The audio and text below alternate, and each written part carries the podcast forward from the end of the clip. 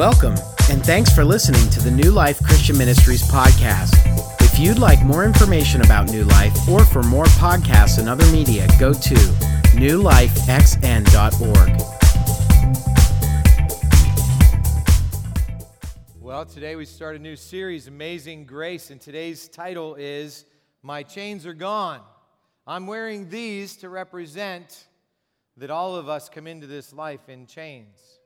And you might be thinking, really? I, I didn't have chains on me when I came in. I'm not, I wasn't wearing handcuffs when I was born. But all of us have been bound by sin, and, and that's just what has happened ever since Adam and Eve were in the Garden of Eden and turned against God. And so you may not really think of yourself as being a prisoner, but all of us have experienced that sense of not being in control and somebody else ruling over us, and it isn't a good thing until it is. And, and I know that you expect me to be all excited because today's Easter, and I am all excited, and I have some good news, actually, fantastic news. Some, uh, I guess it's the greatest news in all the world, but I can't tell you that until I remind you that this Jesus that we're going to talk about today, who is the Son of the living God, who came into the earth as a baby, and who grew up to be a perfect man, who lived the life that we couldn't live, as Pastor Brad prayed about, and who spoke with uh, an authority like no one before or since. This Jesus who healed sick people, cast demons out of people, even raised dead people. This Jesus who was arrested, who was condemned, beaten beyond recognition, and crucified, dying the death we should have died. I'm going to tell you about him, but before I can do that, and before I can tell you that he rose from the dead, I want to remind us this is the condition that we are in, and that's why he came. Because we're prisoners, we have chains.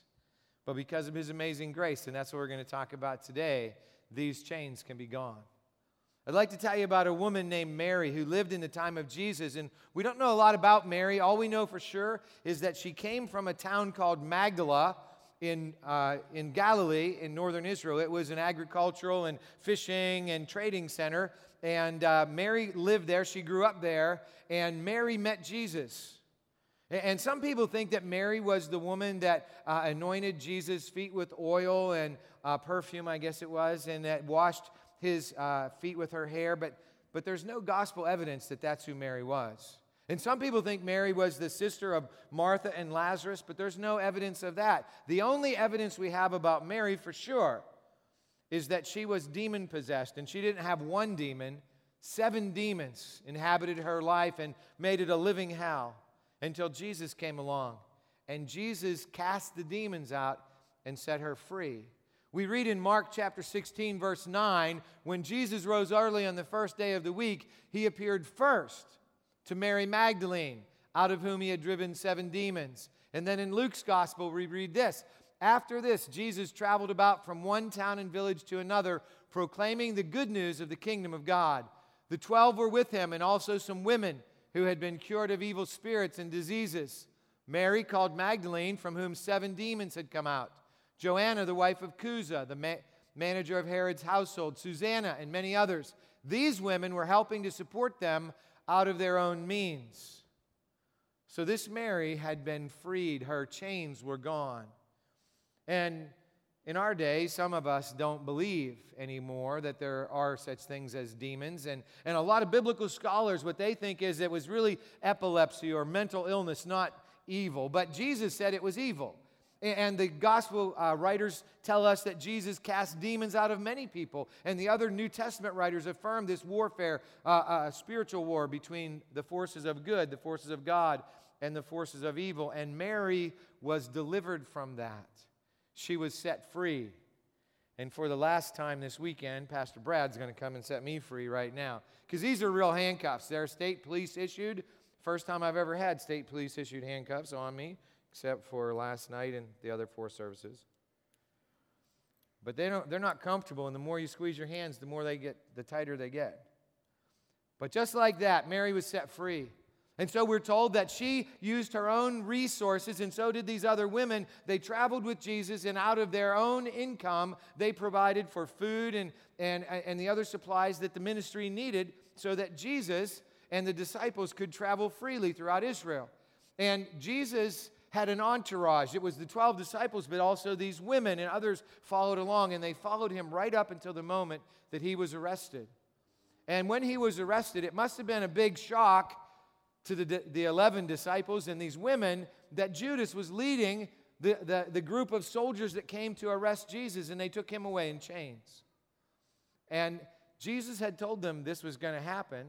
And he had told them that when he was arrested and taken away, just like a sheep, like sheep without a shepherd, they would all scatter, and they did. And we don't know where Mary and the women went that night, but we do know where they were the next morning. They showed up at the crucifixion. In fact, it tells us this in John 19 25. Near the cross of Jesus stood his mother, his, sis, his mother's sister, Mary, the wife of Clopas, and Mary Magdalene. Every single list in the Gospels Matthew, Mark, Luke, and John that share about Jesus' crucifixion, his burial, and his resurrection has the name Mary Magdalene in the list of the women who were part of it. And Mary was standing there and she looked up and she saw this man, Jesus, who she thought was the Messiah, the one that was going to deliver Israel. And she already believed he was the Messiah because he had set her free from the, the bondage to this evil, the evil spirits that inhabited her. But as she watched Jesus die, as he said, It is finished, and as he looked up to heaven and said, Into your hands I commit my spirit, and died, I believe something inside of Mary died too. Her hope, she became a, hopeless person in that moment. And we are told again that as Jesus was taken down from the cross and carried to the tomb of a man named Joseph of Arimathea, that Mary followed along. We know this because it says in Mark 15 47, Mary Magdalene and Mary, the mother of Joseph, saw where he was laid. She followed along. Why? Jesus was dead. This Messiah couldn't be the Messiah anymore, but she followed along because I believe there's one main reason she did. She still loved him. She still knew that he was the person, the first person who had ever seen her for who she was. Not some crazy woman, not some possessed woman, but someone who was a child, a daughter of the living God, a daughter of Abraham, they would have said in those days. And Jesus had seen that and he had freed her so she could experience that. And so, even though he was dead and it was all over, Mary still sat outside the tomb. And again, we don't know for sure what she did for the next couple of days, but we know what happened on Easter morning. And because we live on the resurrection side of Easter, we can't pretend that we don't know what happened that morning. We can't pretend that we don't know that Jesus rose from the dead, conquering sin and death. But Mary didn't know it that morning. Nobody did except for the angels. And what we're going to do right now is we're going to look in John's gospel and see what happened that first Easter morning. Before we do that, I need to tell you that in the Bible, there are four gospels. I mentioned them already Matthew, Mark, Luke, and John. Each of them has an account of Jesus' resurrection from the dead. But they're different. The details are a little different in each of the four gospels. And so some people say these are fake because they're not all the same. I say because they're not all the same, they're real. In my life, whenever somebody comes up with a story that's exactly the same as somebody else's story, that's when it's fake. When I was growing up, for example, I had a little brother named Ken, and we would do some things that we weren't supposed to do pretty much every day. And when we would do something that was really something we shouldn't have done, like break a lamp in the house, we would sit down and we'd say, Here's what happened. Fritz, that was our dog, he was a little miniature dachshund. Fritz came by and knocked the lamp over. And so mom would come in and say, What happened? And we'd say, I'd say, Fritz did it. He walked by and he must have knocked it over with his tail. And Ken would go, Yeah, he must have knocked it over with his tail.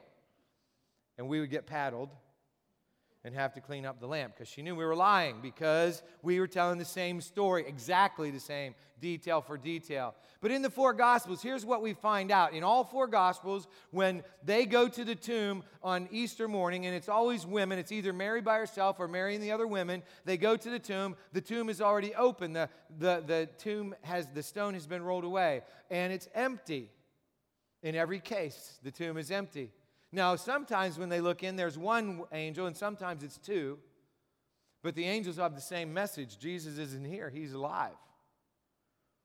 And so, what we can agree about for sure is that on Easter morning, the tomb was empty and Jesus was alive.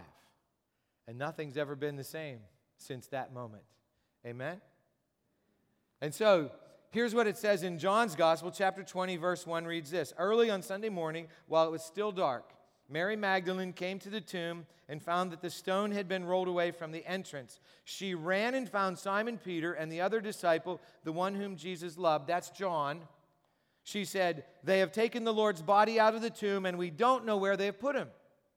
Okay, so Mary goes to the tomb, and uh, it's open and it's empty. She had looked in, it's empty, and she assumes what everybody, everybody would assume somebody must have taken the body because dead people don't come back to life. That just doesn't happen.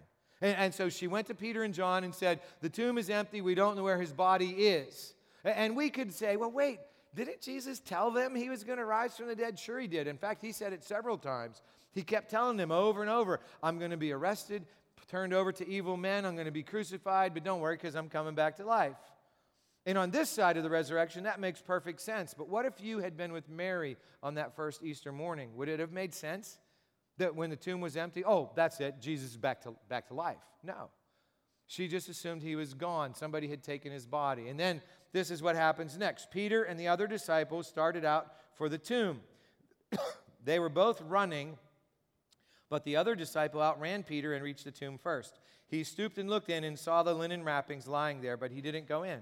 So, Peter and John hear the news that the, the body's missing, the tomb is open, and so they run to the tomb. But John is a lot younger than Peter. We know this because John lived into the 90s AD, so he was probably a teenager when he became a disciple of Jesus. And Peter was older, so being younger, John gets there first, but being younger, maybe he was a little scared. You know, I mean, how many people want to go into a dark tomb when it's just getting to be morning? And so he looks in, but he, he doesn't go in. He doesn't go in. And, and so then it says, Then Simon Peter arrived and went inside. He also noticed the linen wrappings lying there, while the cloth that had covered Jesus' head was folded up and lying apart from the other wrappings. Then the disciple who had reached the tomb first also went in, and he saw and believed. For until that moment, they still hadn't understood the scriptures that said Jesus must rise from the dead. Then they went home. So Peter went in first. He looks around, he sees the head cloth here and the rest of the cloth that was on Jesus' body over here, and he assumes, I don't know what happened here. I don't know what's going on. John goes in, sees exactly the same thing. The evidence is exactly the same. The head cloth is here, the, the rest of the cloth is here, and John looks and he goes, Jesus is alive. He believed. Now, how, how could it be that Peter and John saw exactly the same thing, but they didn't believe the same thing. Peter and John had the same evidence, but Peter didn't think Jesus was alive, and John did. Well, that's exactly what happens to us. Sometimes we see evidence and we draw a conclusion that may or may not be right. And the scripture has something very, very important to say. It says, until then, they still hadn't understood the scriptures that said Jesus must rise from the dead. The key word I emphasize is must. You see, Jesus must rise from the dead, otherwise, we're still dead in our sins. In 1 Corinthians 15, the Apostle Paul said, If Jesus didn't rise from the dead, then nobody rises from the dead. And if nobody rises from the dead, we're still sinners. Our, we're still in chains. We are still bound by sin and death. But Jesus did rise from the dead. And John believed it, but Peter didn't. And the thing I love, I love a lot of things about this book, but one of the things I love is that these people in this book, Peter, John, for example, today, their images aren't airbrushed. You know what I mean? The flaws and blemishes aren't taken away. Peter saw the same thing as John. John believed, Peter didn't. He would believe later, but he didn't believe in that instant.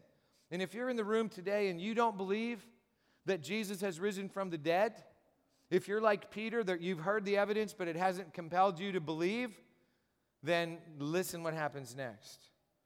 Mary was standing outside the tomb crying, and as she wept, she stooped and looked in. She saw two white robed angels, one sitting at the head and the other at the foot of the place where the body of Jesus had been lying. Dear woman, why are you crying? The angels asked her. So Mary apparently followed Peter and John back to the tomb. When they went home, Mary looks in and she sees something nobody had seen to this point. There are angels in there, two angels. And the angels look out at her and they say, Dear woman, why are you crying? Now, I don't know, angels probably don't know everything because they're not God, they're just angels, but they probably assumed what they knew everybody knew that Jesus was alive. I mean, they knew it. They were there when Jesus came back to life, and so they must have assumed that Mary knew, but so they asked him, Why, why are you crying? And Mary answers. She says, Because they have taken away my Lord, and I don't know where they've put him. Mary says, They have taken away my Lord. Now, Jesus is dead. I mean, he's alive, but she thinks he's still dead, right? And she's calling him Lord. Isn't that a little pathetic, don't you think? That a woman thinks this guy is dead, and yet she's saying Lord. Why is she still calling him Lord? Because she wanted to believe that he might still be alive. Or maybe she just didn't want to let go. Have you ever done that? Have you ever had somebody you loved who died? And, and you just don't want to let go, you know? I mean, you, you, you take the coat that they wore and you smell it and you can smell them and, and it just reminds you of them. And Mary was thinking the very same thing here that, that she just wanted a little bit longer to be with Jesus and, and she wanted to know where he was. But this is something, a little point. After she says that, it says she turned to leave. So she only said one sentence to the angels. I haven't ever seen an angel. I don't know if you have. If I ever get to see an angel, I think I'll say more than one sentence to him, right? Aren't you going to say, like, hey, what's it like in heaven? Aren't you going to say, hey, do you know my uncle, you know, my, my, my dad? Do you know, have you seen him up there? Uh, hey, what's it like living up there with Jesus? I would have a whole bunch of questions, but Mary didn't care. All she knew was Jesus was gone, and so she turns away and she saw someone standing there. It was Jesus, but she didn't recognize him. And I say, This is good news because I hope that when you come to heaven, and I'll probably get there first for most of you are a lot younger than me, right? You're not going to recognize me. I'm going to have dark hair, big muscles, slim belly, you know? I'm going to be I'm going to be awesome looking. Well, that's what I think. I don't know if it's true or not, but I don't think you're going to recognize me because after we rise from the dead, we don't look like we do now. Jesus didn't look like he looked. In fact, everybody that saw Jesus for the first time after he rose from the dead didn't recognize him at first. And then they did. But he's standing there and he says the same thing to Mary that the angels had said. He says, Dear woman, why are you crying? Jesus asked. Who are you looking for? She thought he was the gardener. Now, that one strikes a little too close to home for me because I think a lot of times in my life, I think Jesus is somebody else. You know, I pray to Jesus, I, I ask him to help me out, and, and I'm sitting there, and all of a sudden the answer comes, and I'm like, huh, I wonder if that's just me. And Jesus is trying to talk to me, but I don't get it. And sometimes I think I'm so busy I don't even hear Jesus talking. And other times I'm busy doing ministry, you know, things for, for God. And I'm doing stuff for Jesus. And he's like tapping me on the shoulder, going, Hey, Chris. And I'm going, I'm too busy. Can you come back later? Ever happened to you? But it happened to Mary. She thinks that Jesus is dead. She doesn't think he's alive. He's looking her eye to eye. She doesn't recognize it. Then Jesus has to sort of break this, uh, you know, this standoff, if you will. And I'm thinking, Jesus could have started just scolding Mary. Didn't I tell you I was coming back to life? Why do you think that's not? Why do you think I'm the gardener? He, she, he could have gone on and on and on, but he didn't. In fact, all Jesus did was said one word Mary. Mary. And in that instant, Mary recognized Jesus, you're alive. I mean, uh, can you picture? I, I can't even picture, but could you picture being there? She thought it was the gardener. All of a sudden, Jesus says, Mary. And Mary, oh my goodness, it's Jesus. He's alive. Just and then she probably remembers, oh yeah, he told us he was going to rise from the dead. And then she remembers, oh, I remember before I met him, and now he's here again. And all this stuff is going through her mind, and everything is wonderful. And Jesus and Mary are looking at each other, and Mary only says one thing too, one word, Rabboni which is the Hebrew word for teacher. It's a term of endearment. I'm sure that Mary called Jesus Rabboni many times. And then Mary just hugs Jesus.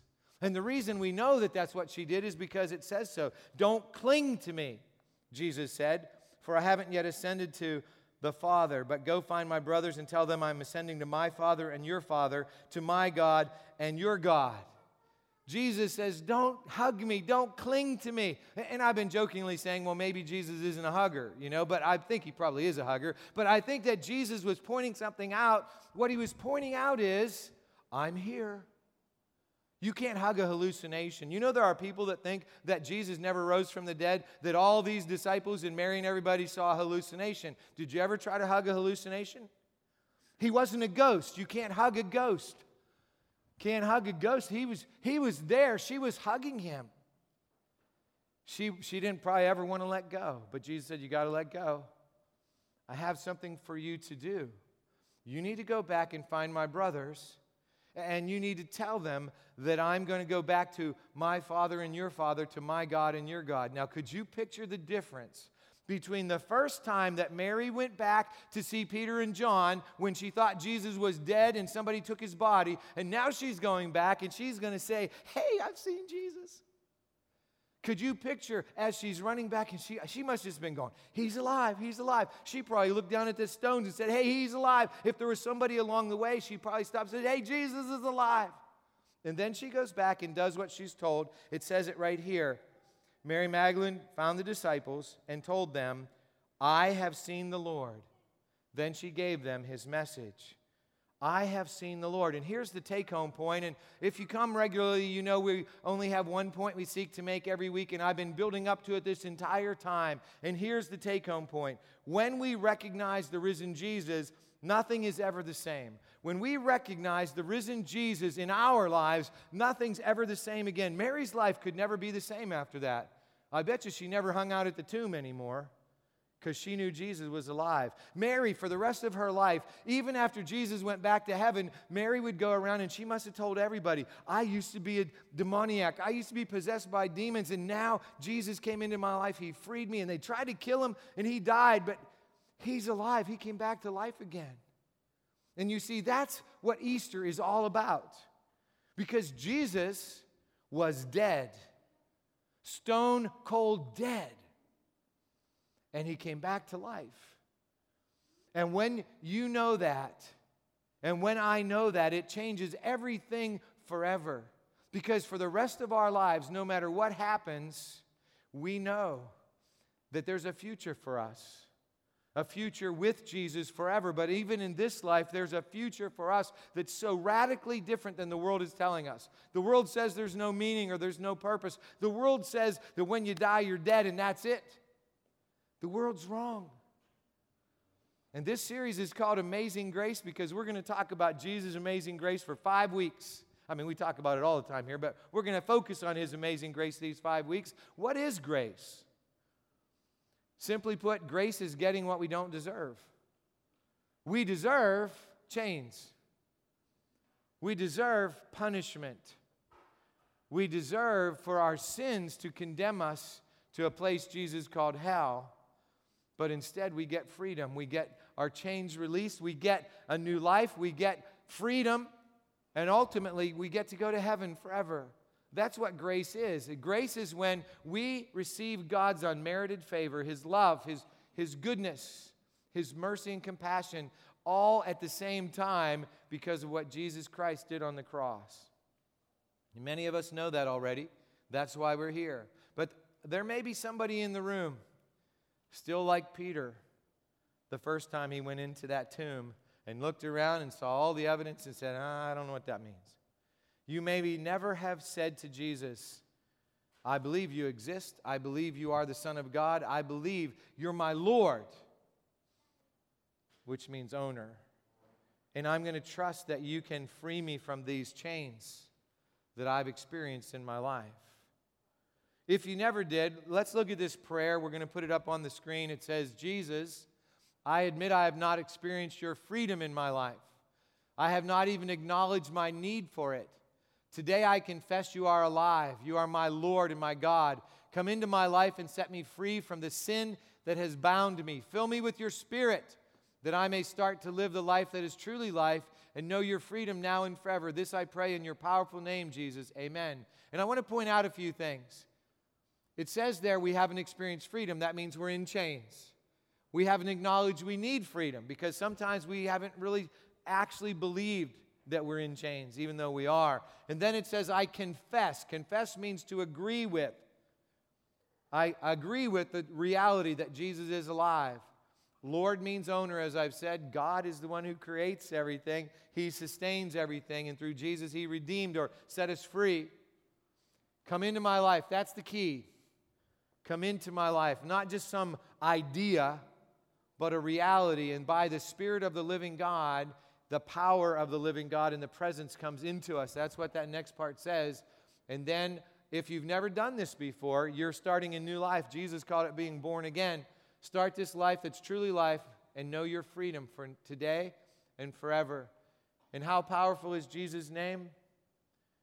It's powerful enough to raise dead things to life again. If you've never done that, I'm going to ask you, if you want to, again, if you want to, to say this prayer with me. And, uh, and those of you who have already trusted Jesus as your Savior and Lord, let's pray that prayer out, out loud. Um, because it won't hurt us to say it again. Let's, let's do that. Jesus, I admit I have not experienced your freedom in my life. I have not even acknowledged my need for it. Today I confess you are alive. You are my Lord and my God. Come into my life and set me free from the sin that has bound me. Fill me with your spirit that I may start to live the life that is truly life and know your freedom now and forever. This I pray in Jesus' powerful name. Jesus, amen.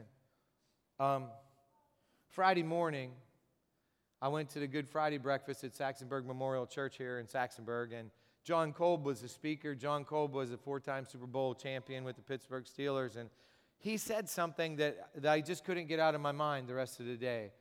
He said that a lot of people trusted Jesus as their Savior and Lord in a room like this with every eye closed and every head bowed. And, and I mean, sometimes we do that here at New Life. We just say, please put your head down and close your eyes, you know. And, and then he said this. And the rest of their lives, to this point, they've still got their heads down and their eyes closed, meaning they've never gotten awake. They've never really lived into this freedom that Jesus came to live and to, to die and to rise again to give us. And so, if you, for the very first time this morning or this afternoon now, just committed your life to Jesus, or maybe you're just waking up to that reality that you said those words before, but you've never really started living them out, I want to tell you it's not easy. I have this saying, I say it all the time the Christian life is simple, but it's not easy. There's nothing simpler than believing that Jesus lived a perfect life, that he died, and that he rose again. But it's not easy to live that life out in the world that denies that reality. It's not easy to live out there in the world in the reality that we're free when everything about this culture wants to chain us down. It's not easy to go out there and live in freedom when the devil is lying to us all the time. In fact, Friday night, what I preached about at the Good Friday service right here was Jesus' words from the cross Father, forgive them they don't know what they're doing. And Saturday morning, Nancy and I were having breakfast, and Nancy asked me, Have you forgiven this certain person? She knew I hadn't. And I said, No, I haven't. And so uh, I, I did. I have. I've forgiven her. And, and the thing is, it didn't make me feel any better. And that's something some of you think if I just do what God wants me to do, I'll feel better. And I didn't feel better, but, but I do feel a difference. Because unforgiveness, as I said on Friday night, unforgiveness is drinking poison and expecting the other person to die. When we hold on to unforgiveness, Jesus died on the cross to free us from the chains of unforgiveness, to, to free us from the chains of feeling like we don't matter. Because people in the world will tell us, unless we're a certain kind of person, unless we're a certain level in our company, unless we're a certain, you know, kind of academic scholar, that we don't matter, that we're nothing. And Jesus said, Here's how much you matter. And he died on the cross for you and for me, for each and every one of us.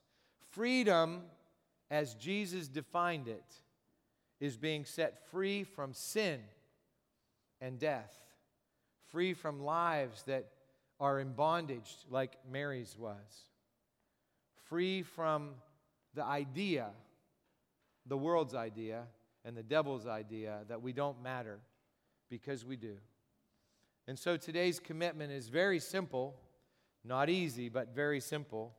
I will let Jesus' resurrection power free me this week. I'd like you to take 30 seconds and I would like you to think about what is it right now in your life that's holding you in chains? Is there an idea you have about yourself that isn't really true because of Jesus' death and resurrection? Is there a person that has hurt you and you're letting that person's hurt continue to hold you in bondage? Is there something that's going on in your life right now? A substance or something else to which you're addicted that's making you a prisoner? Are you willing to let Jesus, the resurrected Jesus, not the dead one, the resurrected Jesus, change you from the inside out? Every moment, moment by moment. That's what this commitment is. That we're going to let the resurrection power of Jesus free us this week. So let's pray right now and let's thank God for the reality of the resurrection and let's call on the power of the Spirit so that we can live in the power of it. Let's pray. Almighty God, we thank you so much for sending Jesus to live a perfect life, a life we couldn't live for sending Jesus to die on the cross, the death we should have died, to pay the penalty for our sin. And God, today I pray for each of us, especially for any in the room today who committed their lives to you for the very first time, to trust you to free them. I pray that you would fill them with the Holy Spirit. Fill all of us with your Holy Spirit, God. I pray that we might live this life that's truly life moment by moment, day by day, for as long as you give us here. And God, we know that because Jesus is alive, we can live also. That He set us free, so we are truly free. And I pray that we would experience that freedom, that we would, free, that we would experience your amazing grace here and now and forever. In Jesus' name, amen.